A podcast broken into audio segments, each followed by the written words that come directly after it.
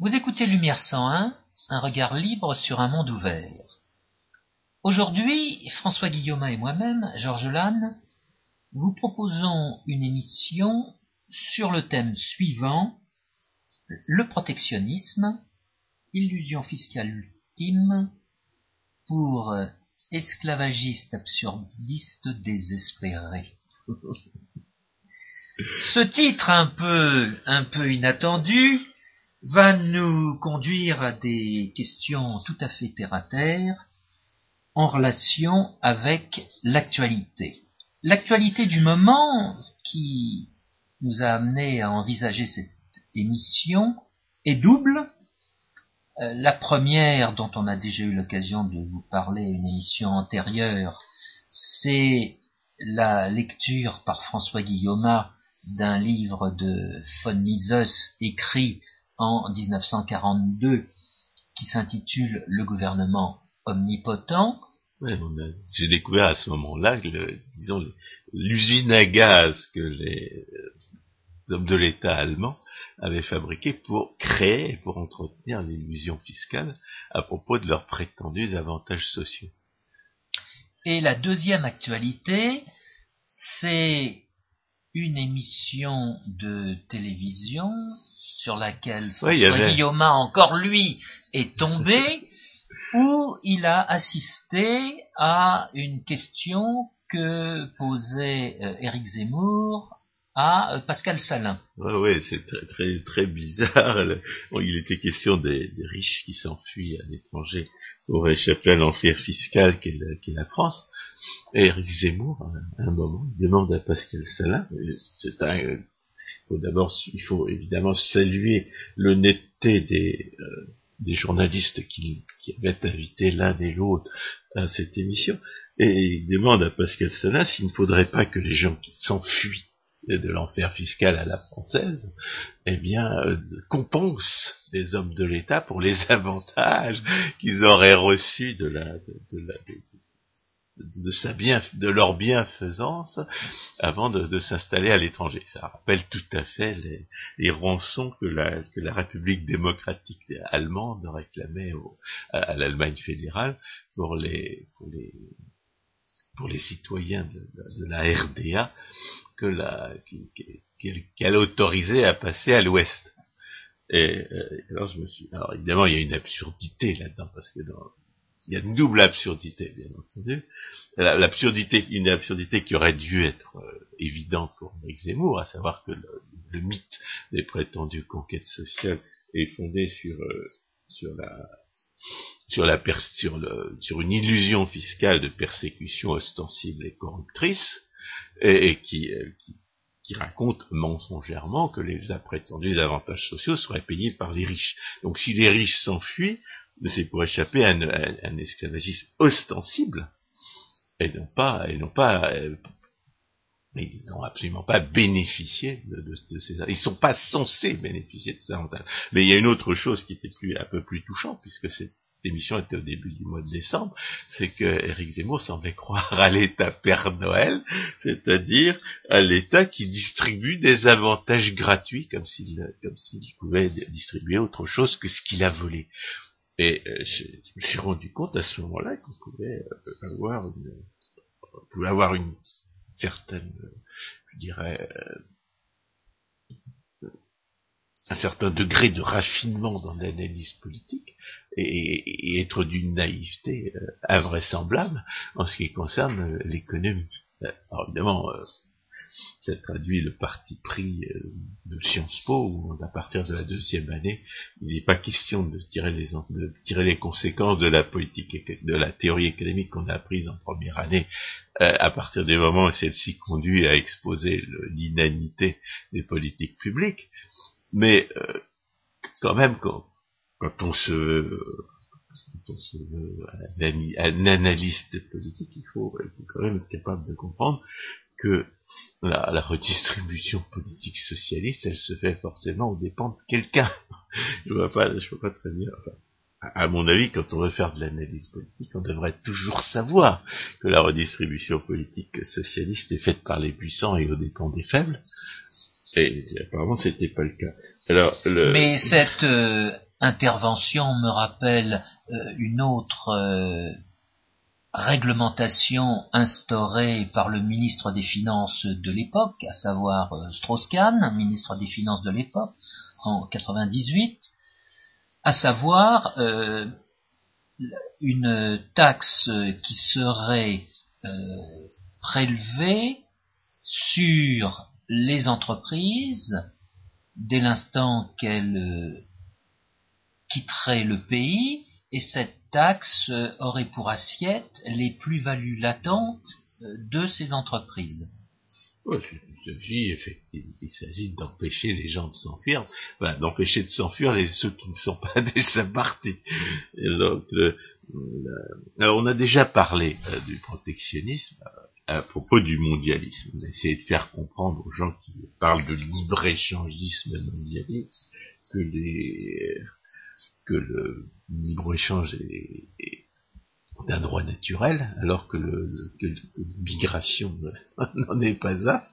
On a essayé de faire comprendre que, le, que les partisans du libre-échange sont tout à fait partisans de l'existence des frontières, puisque l'existence des frontières, justement, notamment entre la France et la Suisse, permet à certains individus d'échapper à l'esclavagisme socialiste, et que, qu'en réalité, le... le le protectionnisme est une forme de socialisme, une forme de socialisme qui n'est pas très efficace, justement dans la mesure où, euh, ben juste, où elle, elle suppose l'existence de frontières et que les mondialistes préfèrent instituer des monopoles ailleurs qu'aux frontières, euh, et en supprimant les frontières qui sont, en, qui sont un obstacle à, le, à, la, à l'exercice arbitraire de leur... Euh, de leur pouvoir, de leurs abus de pouvoir esclavagistes. Mais euh, aujourd'hui, ce qu'il s'agit de, ce dont il s'agit de parler, c'est de, l'idée qui est à la mode en ce moment, c'est de faire du protectionnisme un, un, un, un énième moyen de demander plus à l'impôt et moins aux contribuables, c'est-à-dire un moyen de sortir des difficultés financières inéluctables et, et, et parfaitement prévues que, que qui sont nés du caractère euh, non régulé des dépenses étatiques.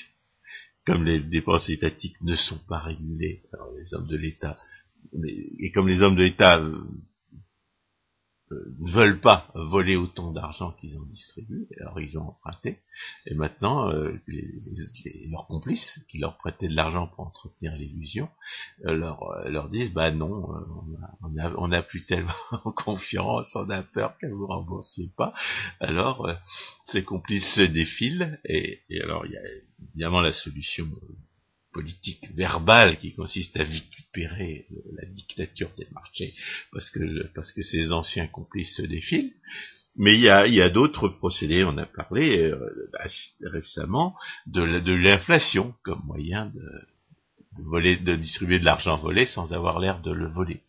On a même fait deux émissions récentes sur l'inflation, c'est-à-dire la création monétaire à tout crin. Euh, c'est-à-dire, euh, pas la création monétaire à tout crin, mais la, l'abus d'un monopole abusif sur, les, sur, la, sur la création de monnaie. Au moment où nous parlons, nous apprenons que aujourd'hui, la Banque Centrale Européenne a justement créé pour quatre cent quatre-vingt-six milliards d'euros. C'est une somme considérable, c'est un mouvement qui n'a jamais eu d'antécédent. Eh bien, attendons les effets avec euh, sérénité. Et, ou avec résignation. Parce que là, on voit, on voit que l'inflation, c'est un moyen, que, c'est un procédé d'illusion fiscale, procédé d'illusion fiscale euh, complexe dans la mesure où la plupart des gens ne comprennent pas ce que c'est que la monnaie, que, Qui, qui permet de distribuer de l'argent volé sans avoir l'air de le voler.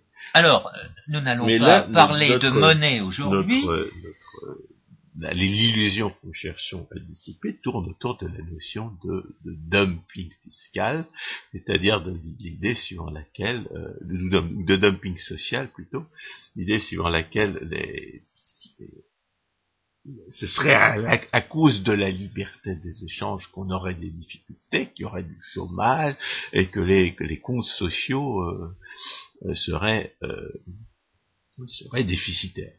Alors, bien évidemment, en ce qui concerne le chômage, le chômage n'existe pas dans les pays où les hommes de l'État n'interdisent pas de travailler, ne punissent pas les gens qui travaillent, ne récompensent pas les gens qui ne travaillent pas, et ne font pas une politique de planification centrale euh, soviétique de la production de monnaie.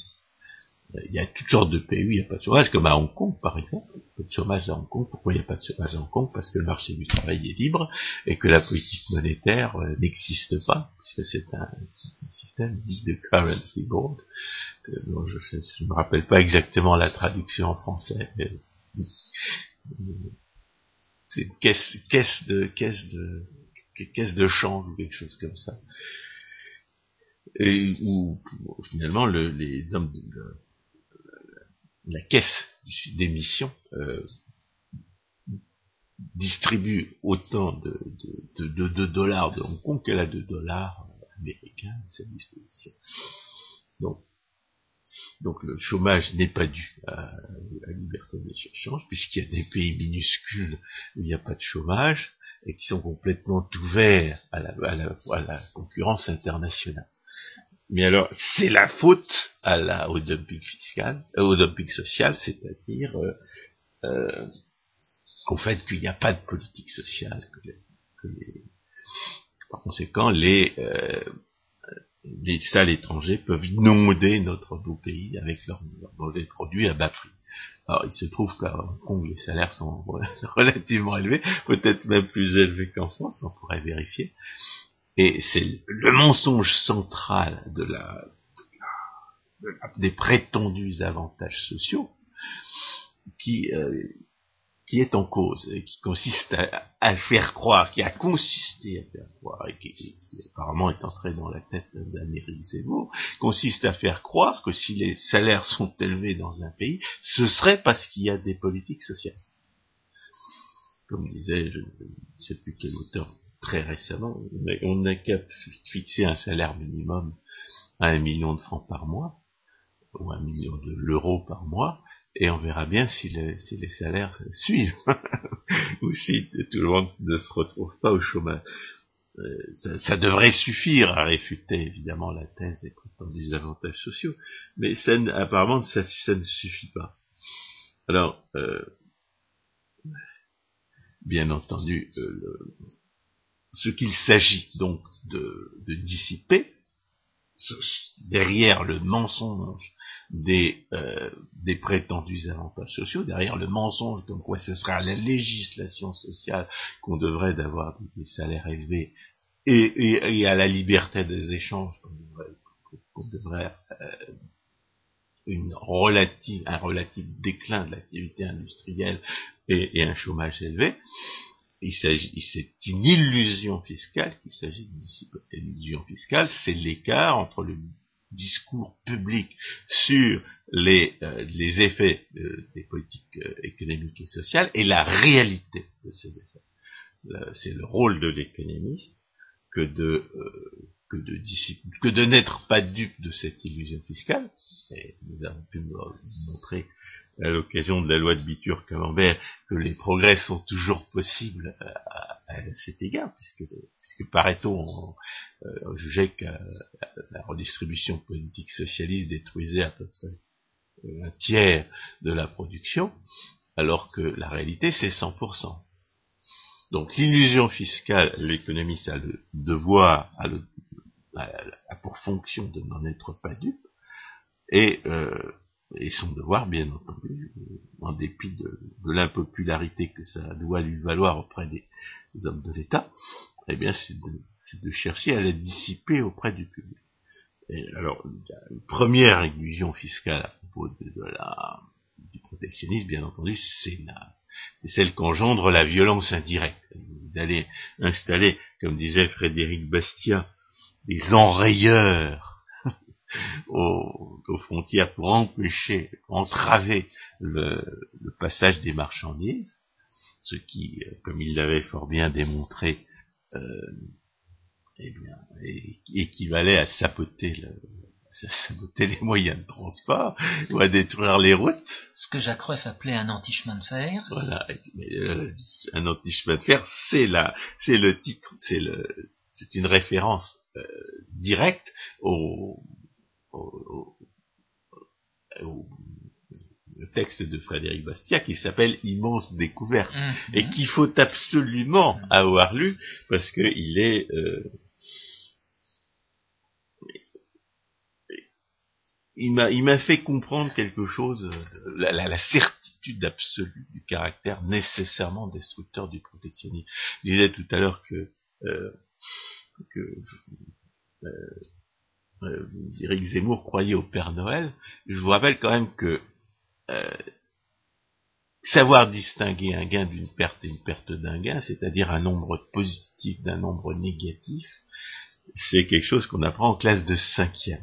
Alors, je suppose que quand on est en classe de cinquième, on a déjà cessé de croire au Père Noël, mais quand on est en classe de cinquième et, et quand on ne sait pas distinguer un, un, un signe plus d'un signe moins attaché à un nombre, eh bien, c'est qu'on n'a pas, euh, on n'a pas franchi ce que mon professeur de mathématiques à l'époque appelait hein, le pontosane des, des, des mathématiques, c'est-à-dire apprendre à, à ce que c'est qu'un nombre négatif. Pour moi, le pontosane, c'était le théorème de Pythagore. Ah bon? Oui. Bon, pourquoi? C'est, c'est pas si difficile. Pas, c'est, on n'est pas obligé de comprendre. On n'est pas obligé de comprendre intuitivement pour appliquer le, le théorème. C'est-à-dire qu'on n'a pas besoin d'être capable de redémontrer la chose pour être capable de comprendre le théorème. Moi, quand j'étais en, en, en maths sup, on a essayé de me faire appliquer des, des, des formules que je comprenais pas. Et j'en étais absolument incapable. Euh, et en économie, il y a toutes sortes de gens qui vous appliquent des, des, des formules qu'ils ne comprennent pas. C'est comme ça qu'on, que se perpétue le mythe des... des de, de l'effet de revenu, par exemple, pour les réfuter, euh, quoique maladroitement, par Pascal Salin en mille neuf cent quatre-vingt-dix-sept. Mais, mais revenons donc à, à nos moutons. Donc, euh, si vous êtes, euh, si vous croyez euh, au protectionnisme comme moyen de demander plus à l'impôt et moins aux contribuables, ça veut dire que vous prenez une perte pour un gain et un gain pour une perte, comme disait Frédéric Bastiat. Parce que la fermeture des frontières, si vous si vous raisonnez en termes Purement, purement arithmétique, la fermeture des frontières aux, aux produits étrangers, ça vous, ça vous oblige à acheter plus cher ce qu'auparavant vous pouviez avoir pour moins cher. C'est donc un, un, un, un élément d'appauvrissement pour le pays. Voire à ne pas pouvoir acheter, parce que encore faut-il connaître euh, oui, évidemment, si le, le si processus. S'il si si si, si, si y a des choses qui sont, deviennent hors de prix, vous ne pouvez pas, vous pouvez pas acheter du tout. Mais le, fondamentalement, le, l'effet du protectionnisme, c'est de vous obliger à acheter, à acheter plus cher, ce que vous pourriez acheter moins cher. Donc, c'est pour l'ensemble du pays, en définissant de manière comptable l'intérêt national euh, et la richesse nationale, parce qu'il n'est pas sans poser quelques petits problèmes dont nous avons déjà parlé, mais euh, qui, qui est la, la seule manière dont on puisse définir l'intérêt national du point de vue économique, si le, si le mot a un sens, eh bien le, le protectionnisme est un sabotage. Il a sur le, sur le, sur le pays le même effet que le blocus continental était censé avoir sur la, sur la Grande-Bretagne. Il était censé empêcher la Grande-Bretagne de, de, de, de continuer à fonctionner en tant que, en, en tant qu'économie, en l'empêchant d'échanger avec les étrangers. Alors c'est précisément le même effet que, euh, le, que le protectionnisme a sur un pays auquel ce gouvernement l'affiche. Mais c'est et encore... pour, un, pour un admirateur de Napoléon Bonaparte, c'est à la fois paradoxal et pas très étonnant. C'est un admirateur de Napoléon Bonaparte euh, est capable de comprendre que, ce que c'est que le blocus continental, mais il n'est, il n'est pas forcément, il n'est pas forcément plus capable de, que Napoléon Bonaparte de comprendre que le blocus continental a le même effet sur un pays que le protectionnisme si son gouvernement le lui infligeait. Et Bonaparte, si semblait, semble-t-il, aurait eu quelques, quelques interrogations à ce sujet, puisqu'il était assez analphabète en économie, pour croire que, euh, que le protectionnisme pouvait être avantageux. Non, euh, premièrement, euh, le, le, le protectionnisme est là pour, euh, par, par un procédé de violence indirecte, pour faire croire euh, que euh, la, la violence dirigée contre les étrangers ne serait pas dirigée contre les, les, les nationaux. Il s'agit de faire croire qu'on va euh, diriger, qu'on va euh, voler les salles étrangères euh, et donner le butin de Savoie aux gentils nationaux, alors que le, le, l'arithmétique nous enseigne que les gentils nationaux s'en trouveraient nécessairement appauvris. Il y a un autre, un autre aspect euh, évidemment de cette de ce discours contre les salles étrangères, c'est qui est un, qui est une, un procédé courant d'illusion fiscale, c'est la persécution ostensible et corruptrice.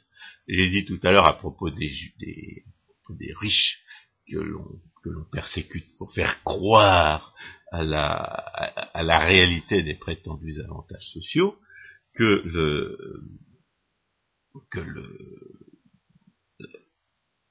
la persécution ostensible et corruptrice est un procédé d'illusion fiscale. On fait, on, on persécute ostensiblement des, des, des gens qui, que l'on peut, que l'on croit pouvoir rendre impopulaires, pour faire croire que la violence qui s'exerce, ou qui est censée s'exercer à leurs dépens, ne peut que profiter au reste de la population. Alors je dis, alors c'est, il semble qu'il y ait dans, la, dans, dans les atavismes humains une certaine tendance à, à croire, à, la, à, se, à marcher dans ce procédé du bouc émissaire, et à croire que, qu'il suffit de s'en prendre au pelé et au galeux d'où vient tout le mal pour...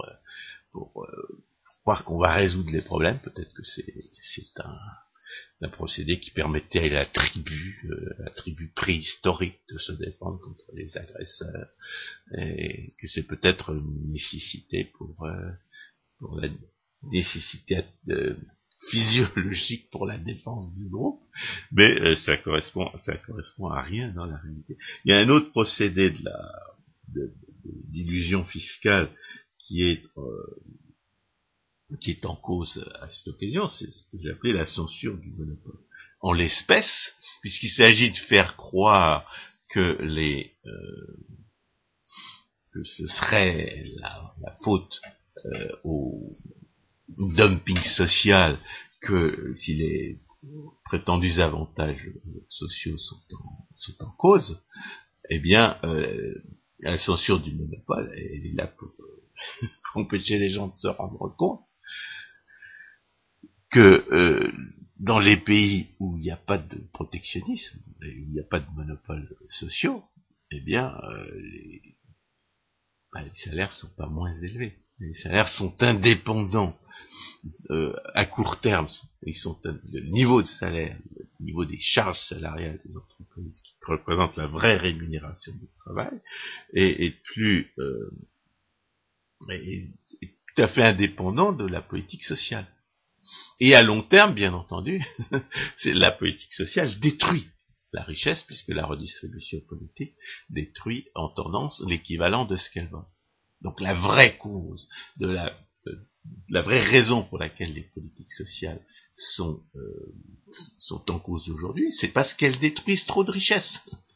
C'est parce que euh, on ne peut plus faire fonctionner le... Euh, Le, le procédé qui consistait à confisquer les gains de productivité, qui sont la vraie cause de l'augmentation des salaires, au, au, avec le, le progrès économique, et pour le redistribuer en disant, ouais, c'est, en disant, c'est grâce à moi que vous pouvez gagner davantage. Le procédé ne marche plus parce que la destruction est trop importante. Puisque la, puisque la redistribution politique détruit en tendance l'équivalent de ce qu'elle vole, eh bien, il vient forcément un moment, ce moment-là, on savait qu'il viendrait, comme on savait qu'un jour, les, les prêteurs cesseraient de prêter aux œuvres de l'État, on savait qu'un jour, la, la, la redistribution politique serait telle qu'elle tuerait euh, la, la croissance, pour parler euh, grossièrement, et qu'à ce moment-là, on ne pourrait plus faire croire Euh, au progrès social par la législation et par la réglementation. Donc, et on en est là maintenant. Donc, ça, là, le, le protectionnisme n'est qu'un moyen désespéré euh, qui ne ferait qu'aggraver le, les, les choses et, et placer les hommes de l'État dans une situation pire encore pour faire croire que le, qu'on peut entretenir, ce qui en réalité n'est pas les avantages sociaux, mais seulement l'illusion des avantages sociaux. Voilà. C'est la, la première, la première, euh, le premier thème qu'il, qu'il s'agit de, de, de souligner, c'est que euh, c'est l'illusion des avantages sociaux qui est en cause, et non pas leur réalité. Après, on pourra dire que, la, que le protectionnisme est associé à, à des illusions, comme quoi ce sera une politique différente des autres, et enfin, on, va, on pourra tordre le cou à un certain nombre de mensonges ou des, de, de, de sophismes Euh, associé à une, à une caution pseudo-scientifique du protectionnisme qui s'est malheureusement euh, fait connaître au cours des dernières années. Donc l'illusion des avantages sociaux, c'est, c'est cela qui est en cause, euh, et non pas la réalité des avantages sociaux, parce que ce qui, ce qui les prétendus avantages sociaux ne, ne consiste qu'en une distribution aux conditions déposées par les hommes de l'État et les syndicalistes de quelque chose qui reviendrait nécessairement dans la poche des salariés s'ils ne le leur volaient pas. Il y a tout un, il y a des chefs d'entreprise qui ont promis de rendre cet argent que leur vole aujourd'hui la sécurité sociale à leurs salariés dès lors que la sécurité sociale cesserait de leur voler. C'est, c'est le mouvement dit du salaire complet qui euh, qui existe aussi aux États-Unis d'ailleurs, mais qui, qui connaît évi- évidemment quelques ennuis euh, lorsqu'il cherche à se développer, parce que de, depuis les, les intérêts de puissants exploiteurs euh, sont alors mis en cause. Mais la, la, la réalité, c'est que les prétendus avantages sociaux n'existent pas pour une première raison, c'est qu'ils ne c'est qu'ils sont volés essentiellement aux salariés. La deuxième raison pour laquelle ces prétendus avantages sociaux n'ont aucune réalité, c'est que, euh, bah, c'est, c'est que les, la redistribution politique socialiste détruit en tendance ce qu'elle vole. C'est la loi de Butur-Camembert, euh, déjà citée. Euh, la redistribution politique socialiste détruit euh, en, en tendance l'équivalent de ce qu'elle vole, parce que pour chaque euh, franc, ou temporairement pour chaque euro que volent les hommes de l'État, eh bien vous êtes obligé de pseudo-investir dans la politique euh, à la hauteur du butin que, que, que vous espérez pour pouvoir mettre la main sur ce, sur ce euro. Donc, il y a, il y a, pour chaque euro, pour chaque franc distribué par les hommes de l'État, volé et distribué par les hommes de l'État, il y a un pseudo-investissement, il y a un, un euro ou un franc de pseudo-investissement. Euh, investissement dans la politique qui est entièrement perdu pour toute production. Et, la, et par conséquent, le, le, la, la, la redistribution politique socialiste ne peut aboutir qu'à une réduction, toutes choses égales par ailleurs, de la rémunération du, du, du salarié. Alors, euh, que, quand Marx avait lu, avait lu les économistes classiques dans la salle de lecture du British Museum à Londres en mille huit cent cinquante, il l'avait compris, ça. Et alors, on ne peut absolument pas se dire marxiste et, et croire aux avantages, aux prétendus avantages sociaux. Bah, Marx n'avait poussé à la roue de la deuxième internationale que pour, euh, que, que pour euh, détruire le capitalisme. Parce que... il s'était mis dans la tête que, la, que les lois de l'économie telles que les décrivaient les économistes classiques ne, n'étaient dues qu'au rapport de production particulier qui existait dans le capitalisme, et que ces lois de l'économie seraient différentes dans le socialisme. Il n'avait jamais expliqué pourquoi, il n'avait jamais expliqué comment, mais il le croyait. Et c'est, c'est d'ailleurs une des raisons pour lesquelles la, la, la, la prétendue sécurité sociale a été construite en, en rejet explicite de toutes les disciplines de la comptabilité et du métier de, et du métier d'assureur, avec pour conséquence qu'elle n'a absolument aucune régulation, et que c'est et que c'est bien pour ça qu'on est dans qu'elle a, qu'elle a ses difficultés euh, euh, financières actuelles. Donc, si vous êtes marxiste, vous ne croyez pas aux prétendus avantages sociaux, et euh, et si vous êtes un économiste sérieux, vous n'y croyez pas non plus. Euh, il y a d'ailleurs à ce sujet une, une étude faite par euh, Vilfredo Pareto à la fin du dix-neuvième siècle qui, dit, euh, qui comparait la rémunération de l'ouvrier allemand bénéficiaire des, des, des merveilleux avantages de la soziale politique à la Bismarck et la rémunération du, du, du malheureux ouvrier euh, anglais victime du laissez-fairisme manchesterien comme on disait à l'époque.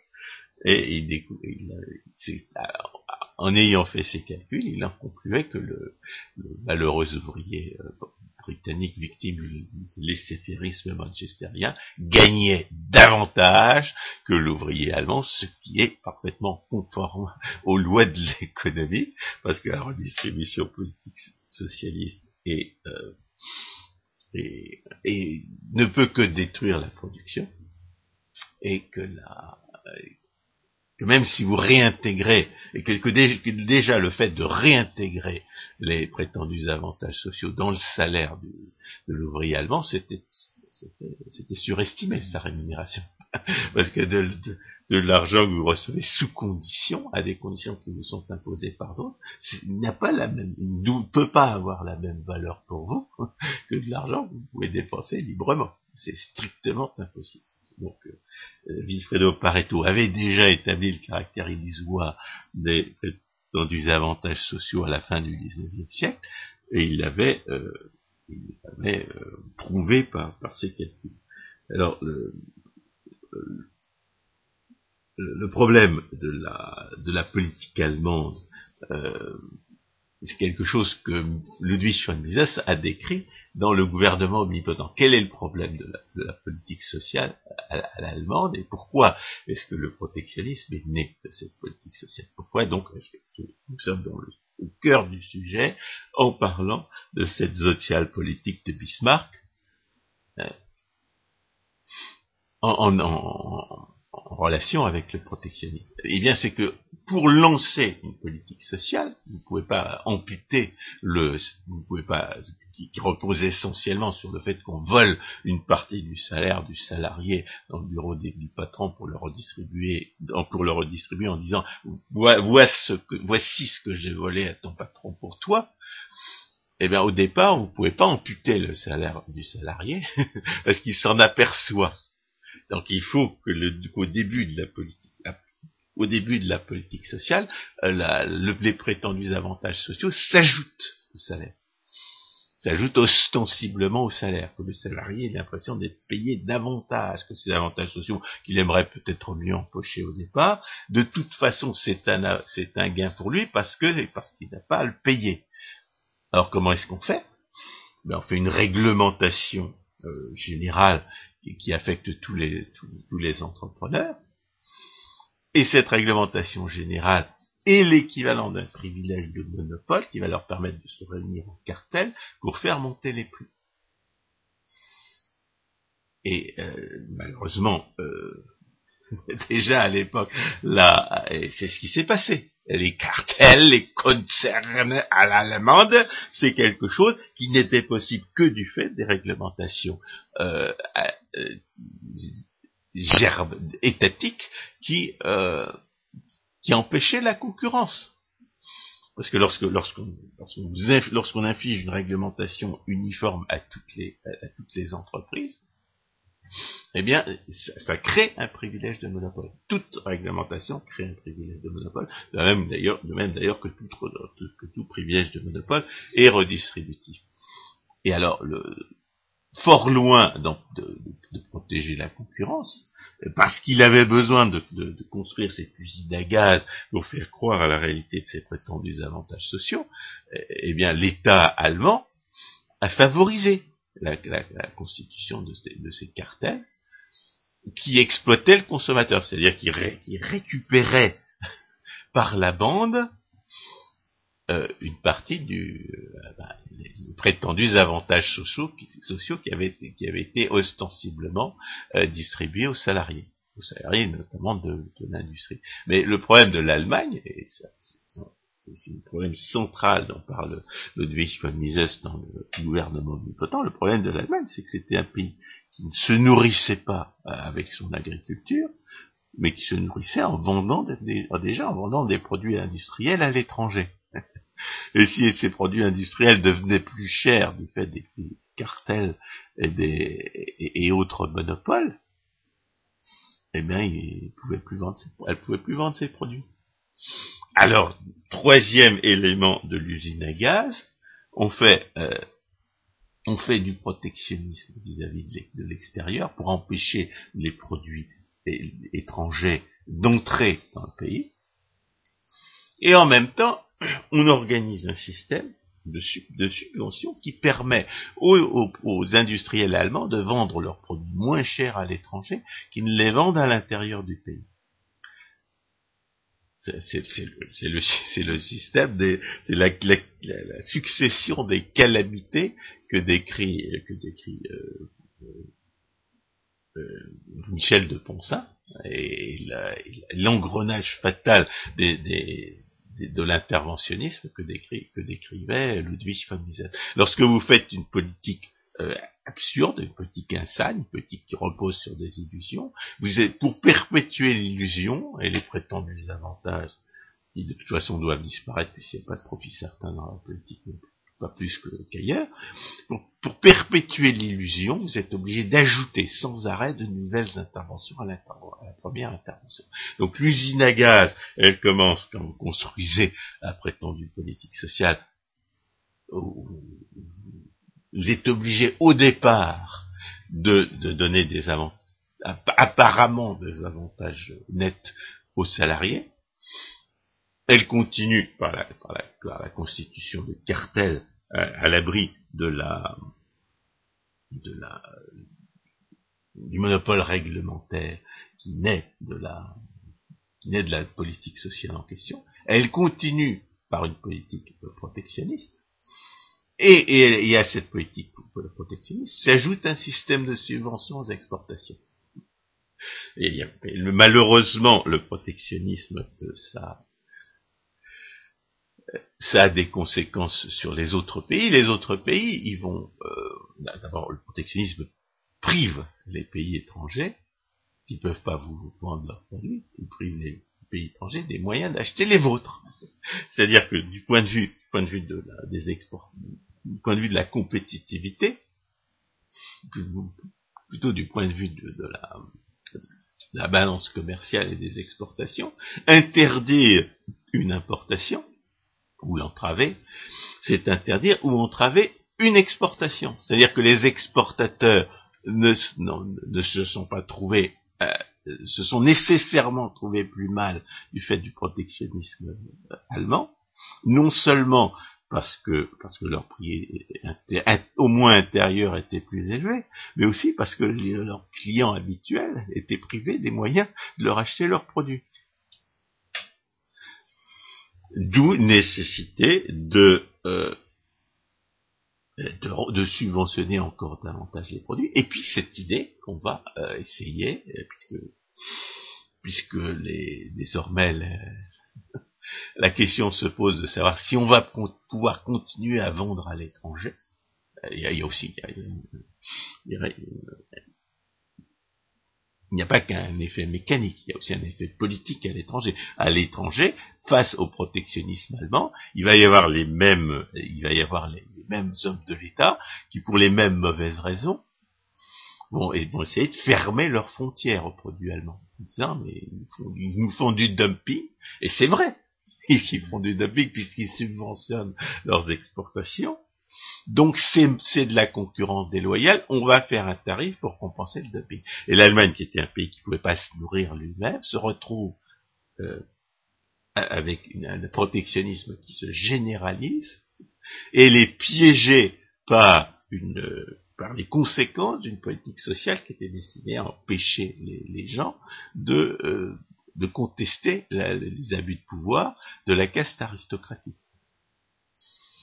Donc là, les pays exportateurs, les pays industriels exportateurs sont des, ceux qui peuvent le moins se permettre de faire du protectionnisme, dans la mesure où ça, ça va forcément à terme poser le problème de la de, de leurs débouchés, eux qui ne peuvent pas se nourrir eux-mêmes, qui sont obligés de vendre leurs produits à l'étranger pour pour pouvoir acheter de la nourriture et des matières premières, eh bien, dans un système protectionniste, ils, sont, ils, ont, ils vont pouvoir de moins en moins s'approvisionner en nourriture et en matières premières parce qu'ils peuvent, parce qu'ils peuvent pas les acheter, ils n'ont plus les moyens de les acheter, et parce que, bien entendu, les, les, ils ont, eux, leur, l'en, l'en, l'enchaînement du protectionnisme a, a renchéri la nourriture et les matières premières.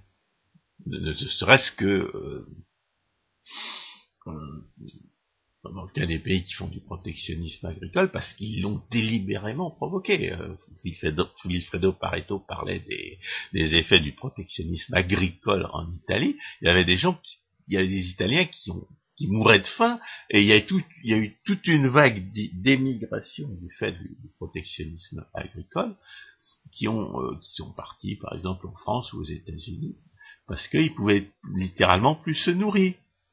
Parce qu'ils étaient pauvres, que le protectionnisme, évidemment, est une manière de voler les pauvres. Parce qu'il y avait approf... appauvrissement, surtout.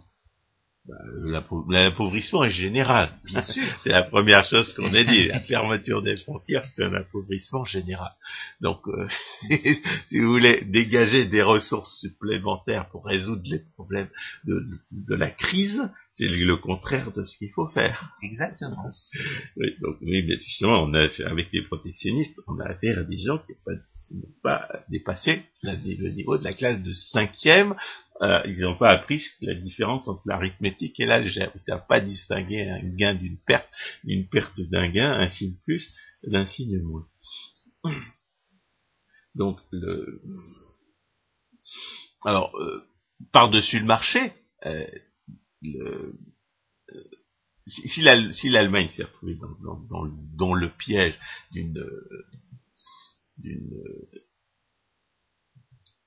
d'une économie mondiale où elle pouvait de moins en moins vendre ses produits et de moins en moins se nourrir, du, du fait de sa, de sa propre politique euh, protectionniste elle-même, euh, euh, nécessitée, entre guillemets, par sa politique sociale, eh bien, elle, a, elle, elle s'est lancée dans des aventures guerrières pour, justement, conquérir les matières premières et les territoires agricoles qui lui manquaient. Et c'est, c'est, c'est, elle, c'est le, le fondement du Lebensraum, du socialisme hitlérien. Le Lebensraum, c'est ça. C'est on est trop nombreux, on peut pas se nourrir, les gens veulent pas nous acheter nos produits, Même, même, si c'est de notre, même si c'est de notre faute. Donc on va essayer de conquérir des espaces, euh, des espaces agricoles et des matières premières. Alors évidemment, euh, il y aura mieux. Euh, la, la réponse du libre-échangisme, c'est vous, vous avez accès à toutes les matières premières et à tous les produits agricoles que vous voulez dans un régime de libre-échange. La question de savoir où se trouvent les produits, où ils sont, où ils sont fabriqués, n'a aucune importance à partir du moment où vous pouvez les acheter. Mais euh, renoncer au protectionnisme, c'était renoncer aux illusions de la politique sociale, et c'est ce qu'il ne voulait pas faire. Donc, et donc, on peut dire que la politique sociale a littéralement jeté l'Allemagne à deux reprises contre ses voisins, notamment pour essayer de conquérir la Pologne et une partie de la Russie. Bonne chance pour qui voudrait conquérir la Russie, bien entendu, étant donné qu'il y a, que, le, que, les, que quand vous voulez conquérir la Russie, l'ennemi peut toujours se retrancher dans, dans un espace stratégique qui est immense et, et, et, et infranchissable pour l'envahisseur, et, et, et donc ça n'a pas marché. Et il faut bien comprendre, est-ce qu'on, qu'on, qu'on, qu'on comprend bien en, en lisant la La, le gouvernement omnipotent de Mises, c'est que, le, c'est que l'Allemagne est devenue un pays dangereux euh, et, et agressif à cause de sa politique sociale et à cause des illusions qu'elle voulait entretenir sur, sur les prétendus avantages de cette politique sociale en faisant du protectionnisme. Donc on est bien au cœur du sujet. Alors euh, euh, on pourrait dire que euh, le protectionnisme n'est qu'une... Euh, ils auraient pu renoncer, au, on peut éventuellement dire donc, qu'ils auraient pu renoncer au protectionnisme en, euh, en faisant une politique par ailleurs de, de progrès de la productivité par l'accumulation du capital et de, la, de l'innovation, et, ré, et finalement euh, réserver euh, confiner, je dirais, les, les mensonges et les illusions de la politique sociale à ce que nous avons fait en France, essentiellement, c'est-à-dire confisquer les progrès de productivité. On confisque les progrès de productivité, on dit, on dit que c'est grâce à la politique sociale si les, si, les, si les salariés sont payés davantage, alors qu'en réalité, c'est parce que la productivité a augmenté. Mais ça, euh, et un autre inconvénient de l'Allemagne de cette époque, c'est qu'ils n'avaient pas d'économistes dignes de ce nom, alors ils n'ont pas compris ça. Ils n'ont pas compris qu'ils auraient pu renoncer à leur protectionnisme, et, et, et ils ont encore moins compris qu'ils y aient que de, de tous les pays européens, c'était eux qui y avaient le plus intérêt à la liberté des échanges. Maintenant, ils ont compris, hein, ils ont des, ils ont des vrais économistes, c'est probablement davantage que nous, et euh, mais il a fallu quand même bien les, bien leur faire la guerre, bien les massacrer, bien les bombarder, pour qu'ils finissent par, euh, pour que ça finisse par leur entrer dans la tête. Alors, une fois que, une fois que le, le, la, l'illusion euh, fiscale associée aux avantages euh, sociaux est, est amorcée, là, les gens se retrouvent de toute façon piégés, c'est-à-dire que Qui, sont, qui refusent les, les prétendus avantages sociaux, on les vole de toute façon. Mais au départ, il faut leur faire croire qu'il y a un avantage net. C'est, c'est le, le point de départ de toute l'usine à guerre. Alors, euh, le, l'idée de, de, de demander plus au, à l'impôt et moins aux contribuables par le protectionnisme repose finalement sur l'illusion d'une politique qui serait différente des autres. Alors évidemment, parce que euh, parce qu'on volerait le sale étranger. Et c'est, c'est le, le point de départ de toutes les, les, toutes les toute la sophistique de la prétendue T V A sociale. Ce qu'on appelle T V A sociale, en réalité, c'est pas une, c'est pas une T V A et, et, et elle n'est pas sociale. En réalité, c'est du protectionnisme qu'on veut faire. Et euh, l'idée, c'est de faire euh, c'est de faire payer le sale étranger. Alors, euh, en racontant l'histoire de l'Allemagne, euh, j'avais quand même un, un peu illustré à quel point il est illusoire de vouloir voler le sale étranger, euh, et, et à quel point il est, il est, il est mal, il est mal inspiré de vouloir voler le sale étranger quand on est un pays industriel, qui ne peut pas se nourrir lui-même, qui n'a pas toutes les matières premières dont il a besoin, sachant que le sale étranger, il est aussi gouverné, il est gouverné, il est gouverné par des gens aussi ignorants et aussi malhonnêtes que soi-même, et que les, les sales étrangers, ils risquent fort bien de, euh, de, de riposter à une politique protectionniste, répondre par une autre, par une autre, une autre politique protectionniste. Mais ce que j'ai, ce que j'ai également illustré, c'est évidemment voulu illustrer euh, à propos de, de l'Allemagne,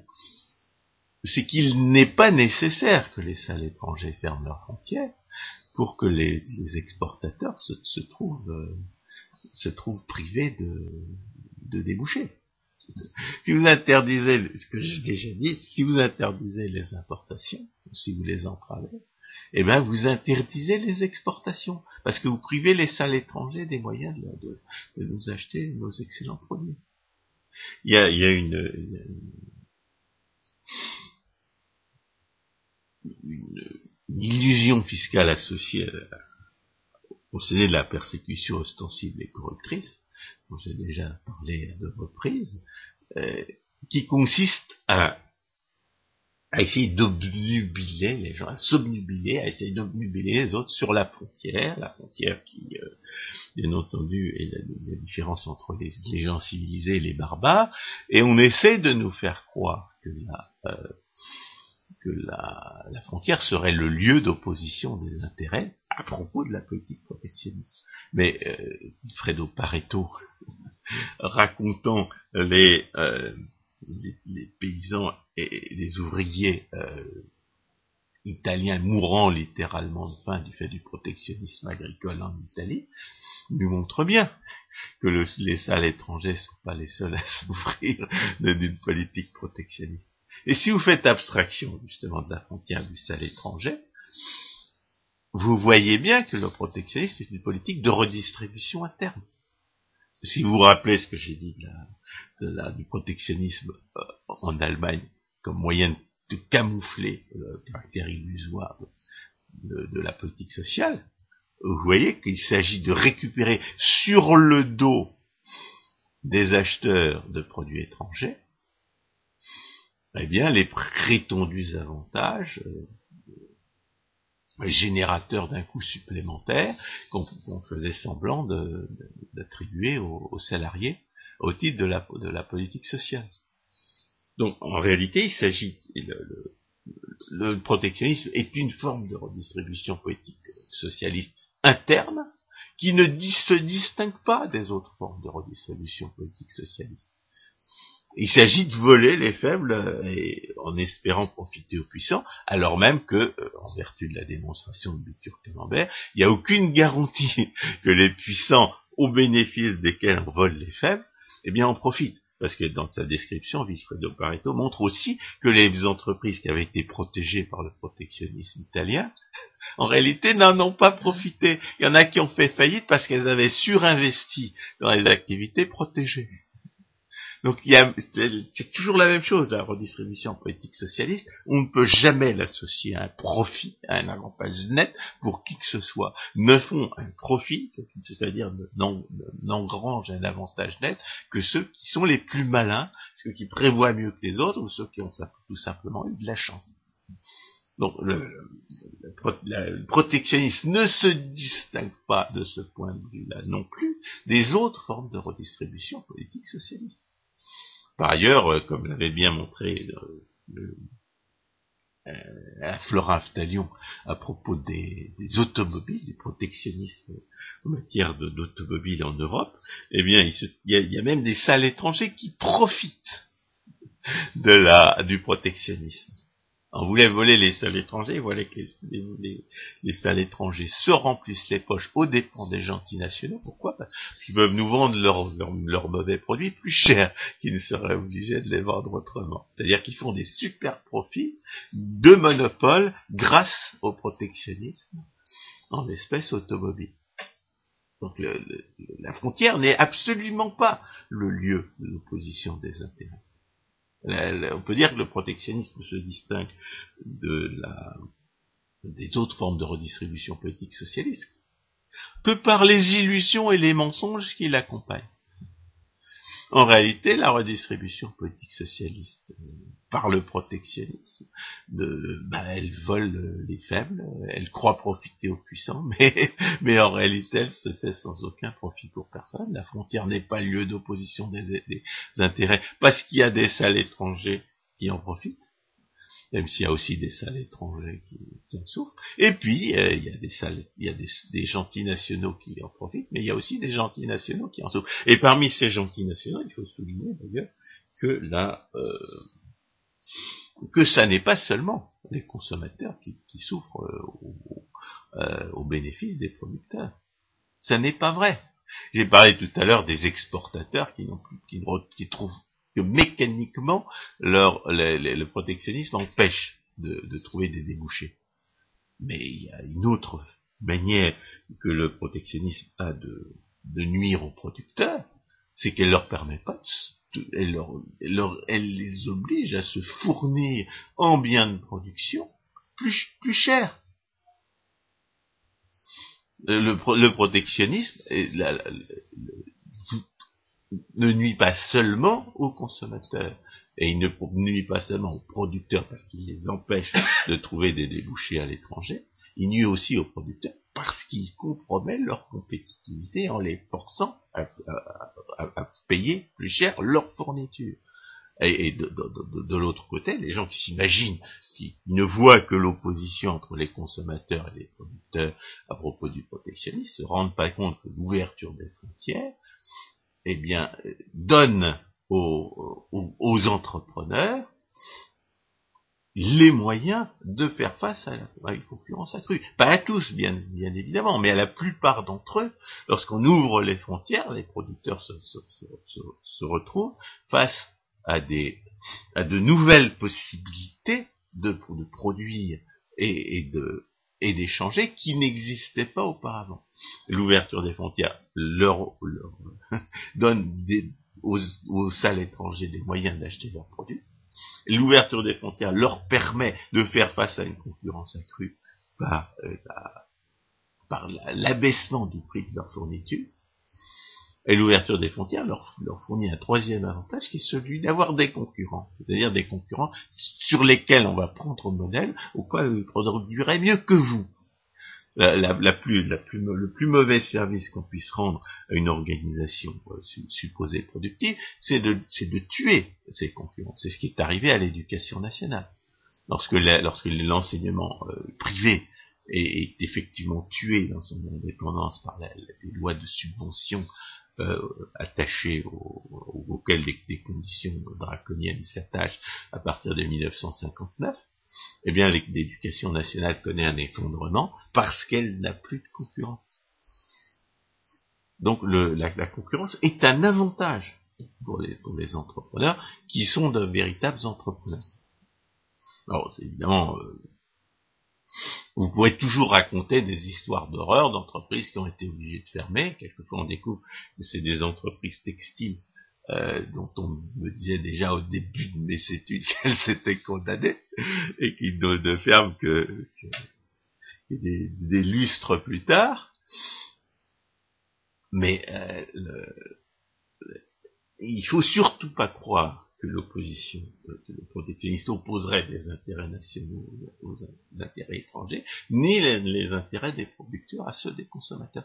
Ce n'est pas là que se trouve le lieu d'opposition des intérêts. De ce point de vue-là, la, la redistribution politique euh, par le protectionnisme ne se distingue en rien des autres. Elle est aléatoire. On, on, on ne sait même pas exactement qui en souffre et qui en bénéficie. Il y a en matière de protection euh, le même phénomène que, qu'en matière d'impôts et de subventions, c'est-à-dire que les, les, les bénéficiaires et les, et, les, et les victimes brutes de cette redistribution ne sont pas généralement ceux que les, euh, les hommes de l'État voulaient favoriser ou défavoriser. Parce qu'il y a des, ce qu'on appelle les lois de la protection effective, qui sont les, qui sont les, qui tiennent à la, à la, au caractère spécifique des biens de production qui sont, euh, dans le, qui sont euh, entravés ou, ou, ou taxés, parce que le protectionnisme passe le plus souvent aujourd'hui par des, par des taxes. Et du fait des lois de la protection effective, on, les hommes de l'État ne peuvent même pas prévoir si les bénéficiaires euh, réels de leur, euh, de leur, leur politique euh, protectionniste euh, seront euh, effectivement ceux qu'ils voulaient favoriser. Et de même, ils ne peuvent absolument pas prévoir si les victimes réelles de leur politique protectionniste seront ceux qu'ils voulaient euh, défavoriser. Il y a en matière de... de Il y a, en matière de, de, de, de ce type particulier de monopole, il y a une, euh, il y a une, une, une indétermination, un caractère aléatoire qui vient renforcer évidemment euh, tout, tout ce qui concerne la, la, la nécessité de pseudo-investir pour obtenir les butins de la redistribution politique et qui nous garantit que dans ce domaine-là aussi, les politiques économiques, les politiques de redistribution ne peuvent atteindre leurs objectifs que par accident. Et puis le, le, un sous-produit de la démonstration de Bitur-Camembert, mais qui s'ancre aussi sur les lois de la protection effective, comme elle s'ancre sur les lois de, la, de l'incidence fiscale. Alors, euh, je pourrais euh, terminer cette, euh, cet exposé du caractère totalement euh, banal de la protectionnisme comme politique de redistribution comme les autres, qui ne se distingue en rien des autres, en, en soulignant bien entendu que dans la mesure où le Le, la frontière n'est pas le lieu d'opposition des intérêts, eh bien, il euh, n'y a pas de différence entre le, le protectionnisme qui passe par les enrailleurs embusqués aux frontières et le monopole protectionniste qui passe par, les, par des enrailleurs à l'intérieur du pays. Et d'ailleurs, la meilleure illustration, c'est que, le, c'est que les douaniers sont censés avoir le droit de, de, de persécuter leurs victimes sur l'ensemble du territoire. De même d'ailleurs qu'il y a une équivalence, donc de même qu'il y a une équivalence entre l'impôt et le monopole protectionniste, et on rencontre d'ailleurs une théorie mathématique qu'on appelle celle de la dualité, qui, qui formalise euh, de manière tout à fait définitive cette équivalence entre l'interdiction et, et euh, d'échanger et l'impôt-subvention. Et bien de même, il n'y a aucune différence entre les privilèges de monopole euh, imposés sous prétexte des frontières et les privilèges de monopole euh, à l'intérieur des frontières. C'est d'ailleurs une des raisons pour lesquelles euh, euh, on, on est obligé de souligner le, l'incohérence totale des économistes qui sont libre-échangistes et qui sont socialistes. Parce que qu'est-ce que c'est qu'un socialiste? C'est quelqu'un qui, qui est partisan de, qu'est-ce que, qui est partisan de, de, d'impôts, de subventions et de réglementations qui créent autant de privilèges de monopole. Et qu'est-ce que c'est qu'un économiste? C'est quelqu'un qui a compris les démonstrations du libre-échange. Moi, je considère que si vous n'avez pas compris ces démonstrations du libre-échange, vous n'êtes pas un économiste. C'est le deuxième prototype de la théorie économique, quand même, la distinction entre les, euh, les le, le, le signe plus et le signe moins, et le premier prototype des mathématiques, d'après mon professeur de cinquième, eh bien, le, le, comprendre le protectionnisme est le deuxième prototype de la science économique, et l'absurdité du protectionnisme, euh, euh, la compréhension du fait que le protectionnisme est absurde et, et ce qui distingue l'économie de celui qui ne l'est pas, à mes yeux, je, je suis désolé pour ceux qui, qui auraient une autre, une autre opinion, mais il faut bien, il faut bien tracer la limite quelque part. Donc, euh, le deuxième prototype de la théorie économique qui signale la compréhension du raisonnement comptable et la, et la capacité à distinguer un gain d'une perte et une perte d'un gain, eh bien, c'est, euh, c'est ce qui fait qu'on est économiste ou qu'on ne l'est pas. Et alors, pourquoi est-ce que je parle d'incohérence? Eh bien, parce que lorsque vous êtes socialiste, qu'est-ce que vous voulez faire? Vous voulez multiplier les privilèges de monopole. Alors que vous, en tant que, que libre-échangiste, un économiste, ne peut pas, il ne peut pas ignorer que les, que le monopole protectionniste ne se distingue en rien dans ses effets contraignants, dans, dans toutes ses caractéristiques, des autres formes de redistribution politique socialiste, des autres interventions de l'État. Donc, comment est-ce qu'un économiste socialiste euh, peut-il être libre-échangiste, alors que, euh, par ailleurs, il Il est partisan de politiques qui vont multiplier, euh, et les, qui vont avoir les mêmes effets que les politiques protectionnistes, et, et ceci d'une manière, euh, d'une manière, euh, disons, illimitée, puisqu'il n'y a pas de limite à ce qu'un, à ce qu'un socialiste peut vouloir infliger comme violence à, à, à ces malheureux euh, semblables. Donc il y a une, une contradiction entre le fait d'être économiste et libre-échangiste. On pourrait éventuellement, plutôt entre le fait d'être un économiste, c'est-à-dire un libre-échangiste, et le fait d'être socialiste. D'ailleurs, peut-être une des manières de faire comprendre à un économiste socialiste que, qu'il devrait cesser d'être socialiste. Ouais, évidemment, les, je veux dire aussi des économistes socialistes, c'est qu'en général, ils sont moins socialistes que les autres socialistes. On a l'exemple de, de, de gens comme, comme Strauss-Kahn, qui passe pour socialiste et qui, qui ne l'est qu'à moitié. Ou des gens qui sont socialistes et qui ne le savent pas, comme Jacques Rueff. Donc, si vous êtes socialiste et si vous ne le savez pas, c'est peut-être que vous l'êtes un petit peu moins que les autres. Mais le, le, le fond de la, le fond de l'affaire, c'est que euh, euh, y a une contradiction essentielle entre le fait d'être économiste et le fait d'être socialiste. Alors, pourquoi est-ce que j'insiste sur le fait que le, on ne peut pas être économiste si on n'est pas libre-échangiste, c'est parce que je considère que Maurice Allais n'est pas un économiste, parce qu'il n'est pas pour le libre, il n'était pas pour le libre-échange. Et, alors, il y a d'autres raisons de penser que Maurice Allais n'était pas économiste. La première étant qu'il n'a jamais subi les apprentissages ni passé les diplômes. Mais comme j'ai rencontré des gens qui euh, ont passé les, des, des, ont subi des apprentissages du métier d'économiste, qui en ont passé les des diplômes et qui ne comprennent pas à la théorie économique mieux que ne le faisait Maurice Allais, je suis obligé de dire que c'est pas une explication suffisante. Je, je, je crois que fondamentalement le, la, la, voilà, la formation, euh, la formation euh, d'ingénieur est un obstacle majeur à la compréhension de la théorie économique pour les raisons que nous avons dites à propos du pseudo-expérimentalisme. Quand on est un ingénieur, on veut absolument ré- ré- réduire les problèmes économiques à des questions techniques, on veut absolument euh, euh, transformer un problème qui est essentiellement un problème de...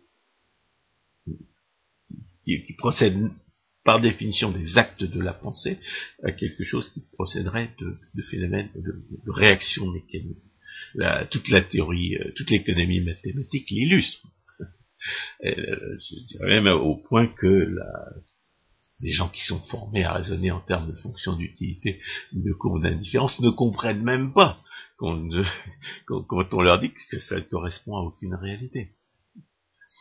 Exemple, le dénommé Kaplan, qui avait réussi à faire tout un article critiquant l'approche économique autrichienne, à, en passant euh, à, à côté d'à peu près tout ce qu'il y avait à comprendre. Mais c'est ça qui est, qui est bizarre de Vilfredo Pareto. Euh, François Guillaumat, vous, oui, venez, vous venez de il le est, citer il est, souvent. Il, il représente un point de bascule. Oui, parce que au départ, c'est un ingénieur. C'est un ingénieur qui en vient à s'intéresser à l'économie, justement à l'occasion de toutes ces euh, réglementations qui apparaissent en Italie euh, à la fin de la décennie dix-huit cent quatre-vingts. Et euh, à cette occasion, Pareto va donc écrire un, un fameux article à propos du tarif italien. À quoi il s'oppose? Ce tarif italien est... Euh, Le, le, le son de trompe du protectionnisme euh, en Italie. Et il va pendant euh, plus d'une quinzaine d'années, euh, non, pendant, oui, oui presque, disons une, une dizaine d'années, euh, s'opposer à toutes les formes de protectionnisme et, et faire apparaître les euh, vertus euh, du libre-échange. Non, mais je voudrais rappeler, moi, euh, pourquoi j'appelle pseudo-expérimentalistes les pseudo-expérimentalistes. C'est que les pseudo-expérimentalistes en économie, les gens qui, qui pratiquent les abracadabras mathématico-statistiques au lieu de raisonner, bah, ils n'appliquent ils appliquent pas vraiment la méthode expérimentale. C'est-à-dire qu'il y a deux raisons pour lesquelles on est un pseudo-expérimentaliste. D'abord parce qu'on prétend appliquer la méthode expérimentale là où elle n'est pas applicable, mais aussi parce qu'on ne l'applique pas réellement. Étant donné qu'elle n'est pas applicable, on ne peut pas identifier l'expérience cruciale qui permettrait de départager les hypothèses. Et si on n'applique pas la méthode, si on ne, si on ne recherche pas la, la, l'expérience cruciale, ben c'est qu'on n'a pas, on a choisi de ne pas appliquer sérieusement la méthode expérimentale. Et de même, la méthode expérimentale implique de pratiquer le, la logique, de, de se soumettre aux disciplines de la logique.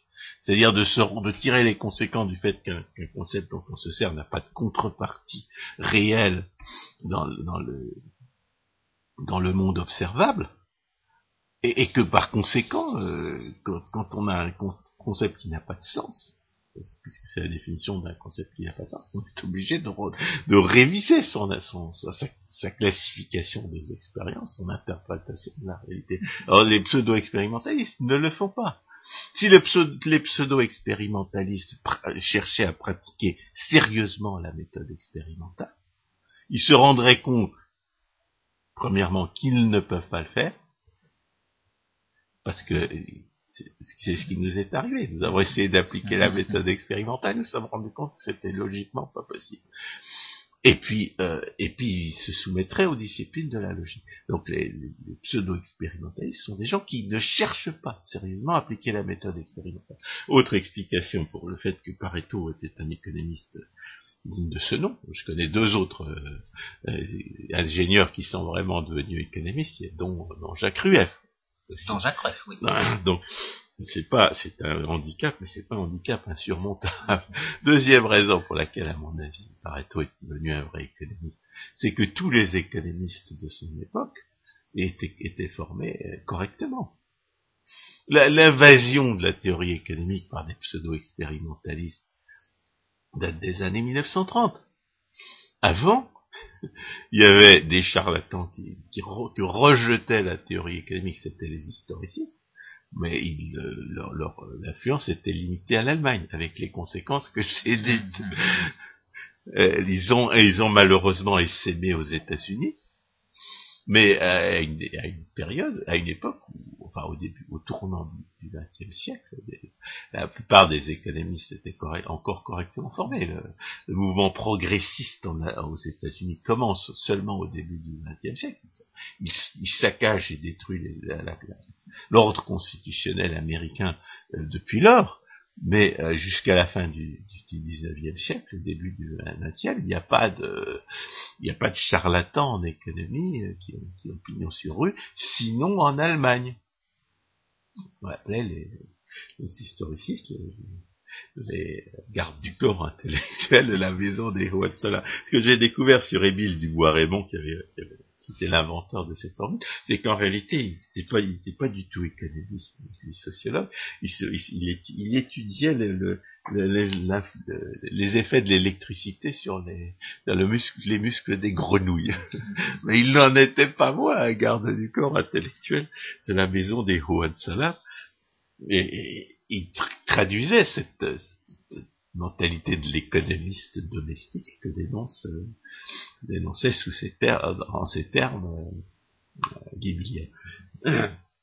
Alors, euh, il y a une, une autre raison pour laquelle je dis que Maurice Allais n'était pas économiste, c'est que, ayant lu les meilleurs auteurs, généralement des auteurs que, que les autres ne lisaient pas, comme Frédéric Bastiat, Frédéric Hayek ou, euh, ou Ludwig von Mises, eh bien, le fait qu'il les a, il a cessé de les citer à contre-temps euh, est une preuve suffisante à mes yeux qu'il ne les avait même pas compris. Alors que c'était un génie. Euh, c'était, c'était un génie qui n'avait pas compris les meilleurs économistes, qu'il avait eu la chance ou la, l'indépendance d'esprit de lire. Donc on a, on a affaire, dans certaines mesures, à, une, à un mystère. Euh, autre mystère, celui de ces gens qui... Euh, qui euh, qui ont, qui ont eux subi les apprentissages du métier d'économiste et, et passé ses diplômes et qui comprennent pas davantage les choses que lui. Je, je pense en particulier à un certain Cartier qui, euh, qui est, qui est, a lu tous les, tous les, tous les économistes autrichiens apparemment, mais il n'a absolument rien compris puisqu'il a, probablement parce qu'il n'a pas compris ce qui, ce qui arrive à beaucoup de, de répétiteurs en philosophie également, que et, et quand on a affaire à des, des économistes qui se contredisent, il faut se donner les moyens de savoir qui a raison et qui a tort, même si on doit conclure qu'ils ont tort euh, les uns comme les autres.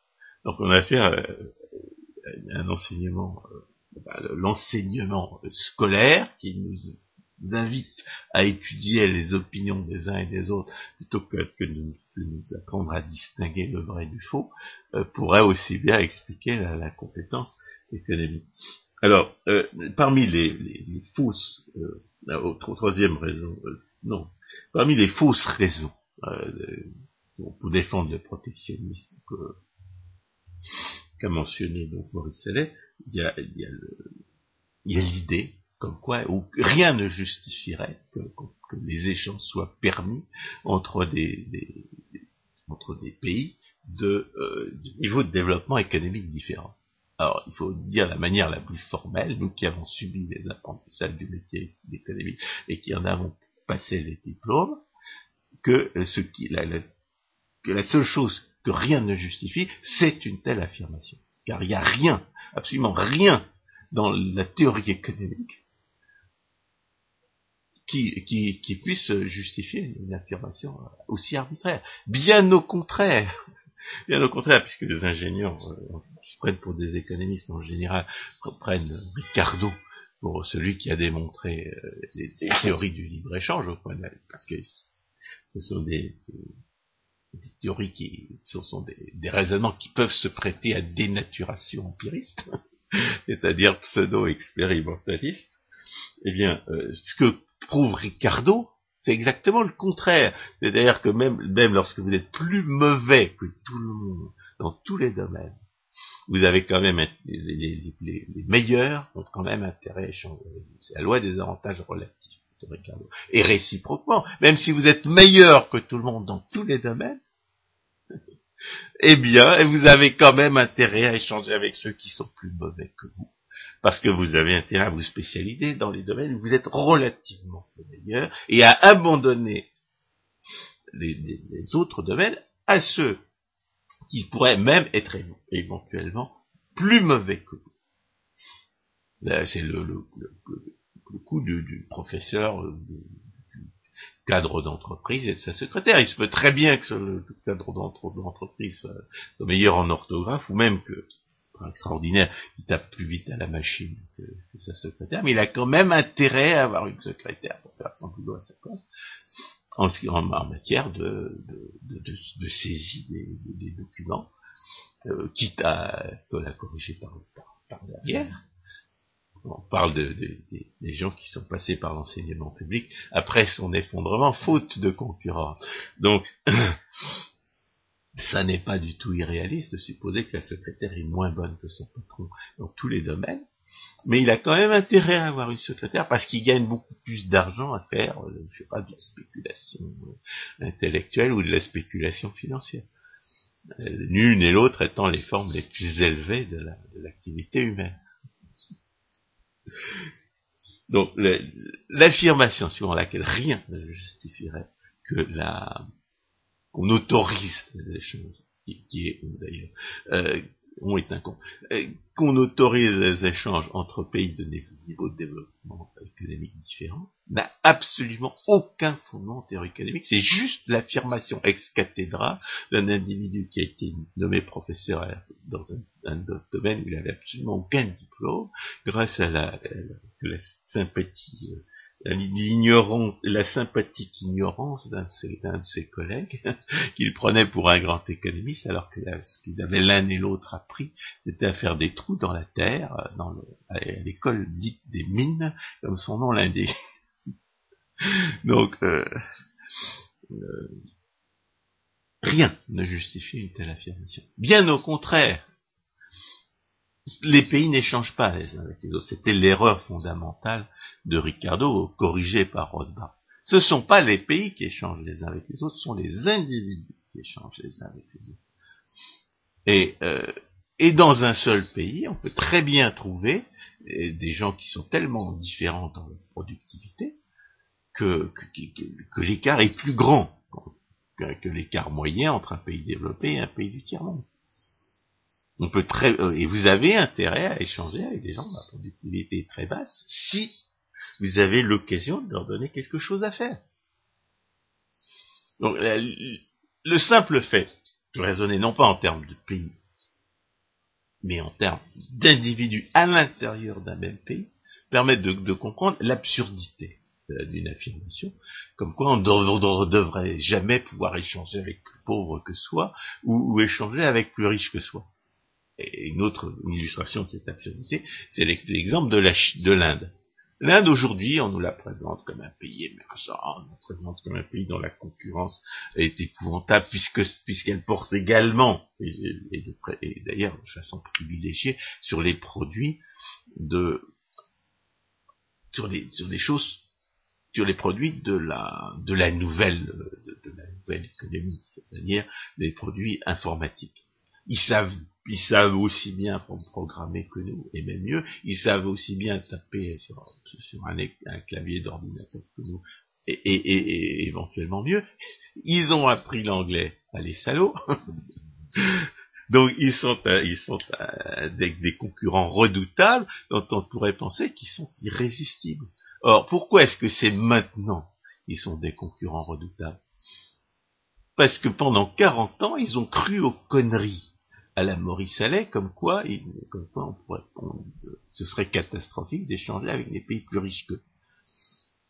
Pendant quarante ans, ils ont fait du protectionnisme parce qu'ils croyaient que leur productivité était si basse qu'ils ne pourraient pas faire face à la concurrence.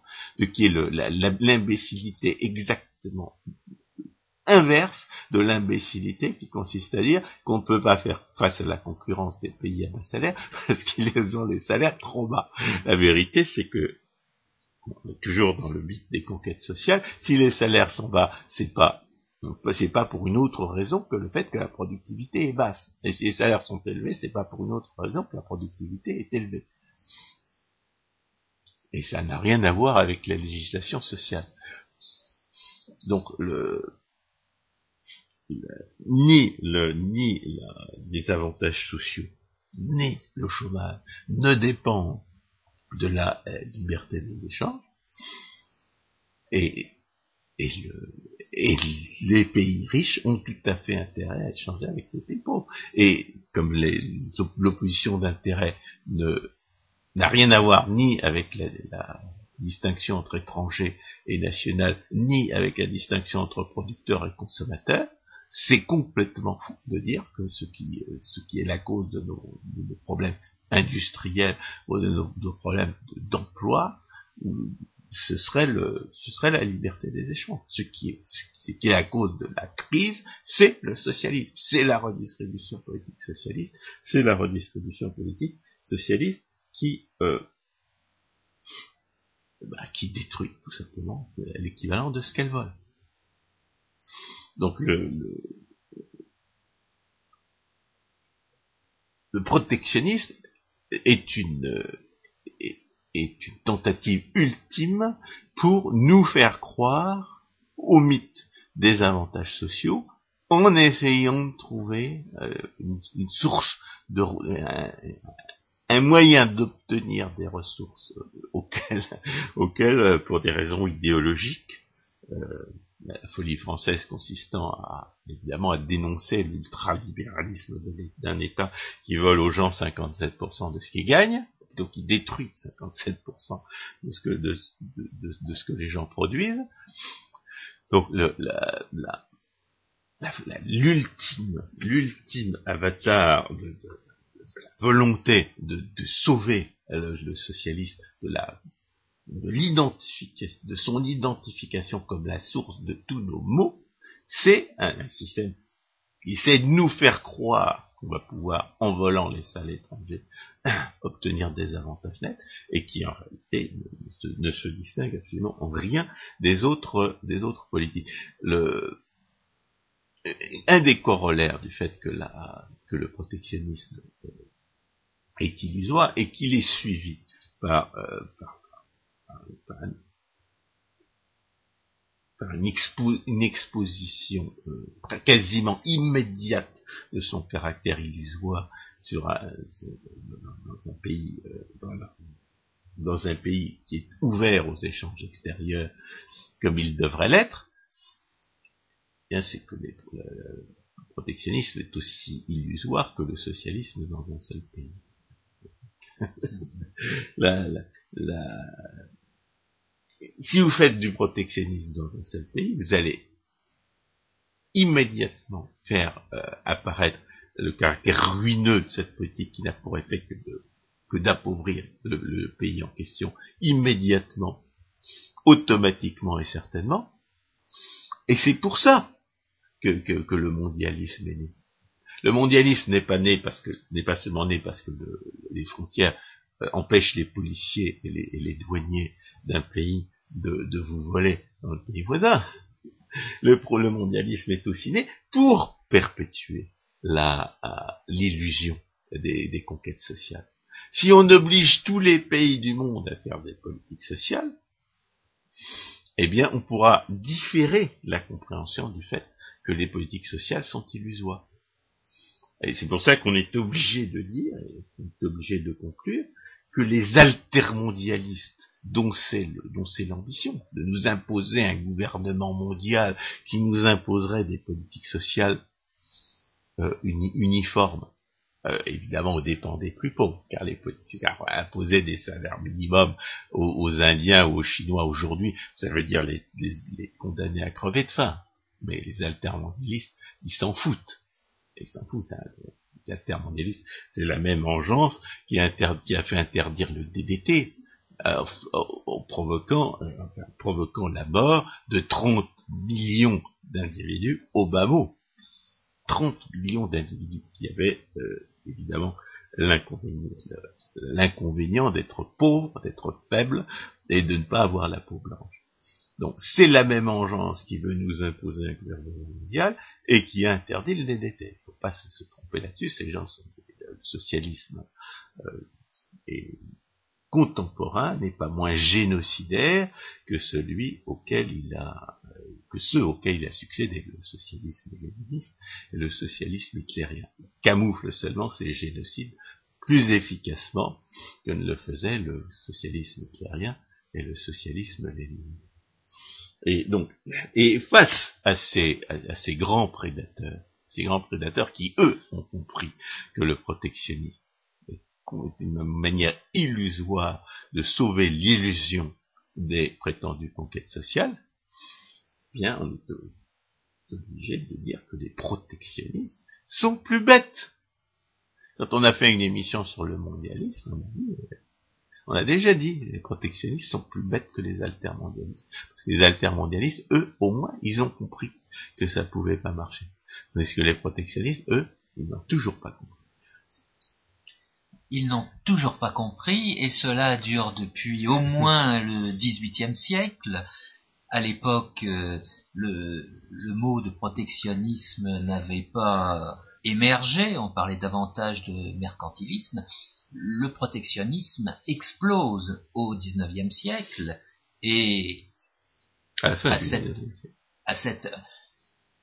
Oui, mais disons les, les critiques, mais l'idée, l'idée que le protectionnisme pourrait fonctionner est justement consubstantielle au socialisme dont vous venez de dire quelques mots.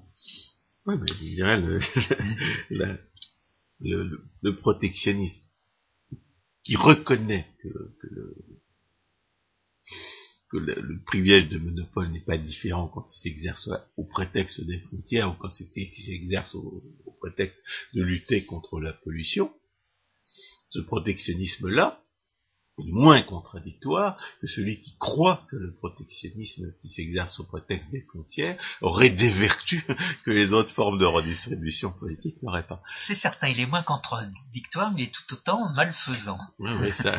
Et c'est ainsi que... Mais il est, il est malfaisant, mais il, en même temps, il se, il se, il se condamne lui-même parce que, parce qu'il n'est pas assez, il, il, il, n'est, il n'est pas une forme suffisamment complète de, de, de, d'illusion fiscale. C'est certain, mais je disais cela parce que je voulais euh, conclure oui, il, en il, parlant... Il n'est pas une entreprise assez, assez sophistiquée, assez raffinée, assez, assez, assez pensée d'illusion fiscale. Exact, mais je disais tout cela... Alors, on peut donner aux protectionnistes l'exemple du réchauffisme. Voilà, mais bien sûr. Voilà, voilà nouvelle... une escroquerie planétaire, la plus grande escroquerie de tous les temps, qui, euh, qui, euh, qui pourrait leur donner à réfléchir. Si, si ce qu'ils veulent, c'est tromper les autres, mmh. prenez-en de la graine. Mais si je disais cela, et le réchauffisme est effectivement original par rapport à ce que je vais dire maintenant... Euh, c'est parce que Pareto a écrit un excellent article en dix-neuf cents qu'il avait intitulé « Le péril socialiste ouais. ». Et euh, dans cet article, justement, on peut dire que toute sa réflexion qui commence grosso modo à partir de dix-huit cent quatre-vingt-cinq et qui porte sur le protectionnisme, l'étatisme, Euh, le militarisme, euh, l'interventionnisme est à classer sous le chapeau que vous venez de dire, François Guillaumat, du monopole. Et si on est moins euh, du monopole ou de, de, de l'esclavagisme absurdiste. Exactement. L'un et l'autre sont consubstantiels. Exact. Il y a même une théorie mathématique pour le démontrer. Mais euh, Pareto, lui, mettra ça sous le chapeau euh, socialisme.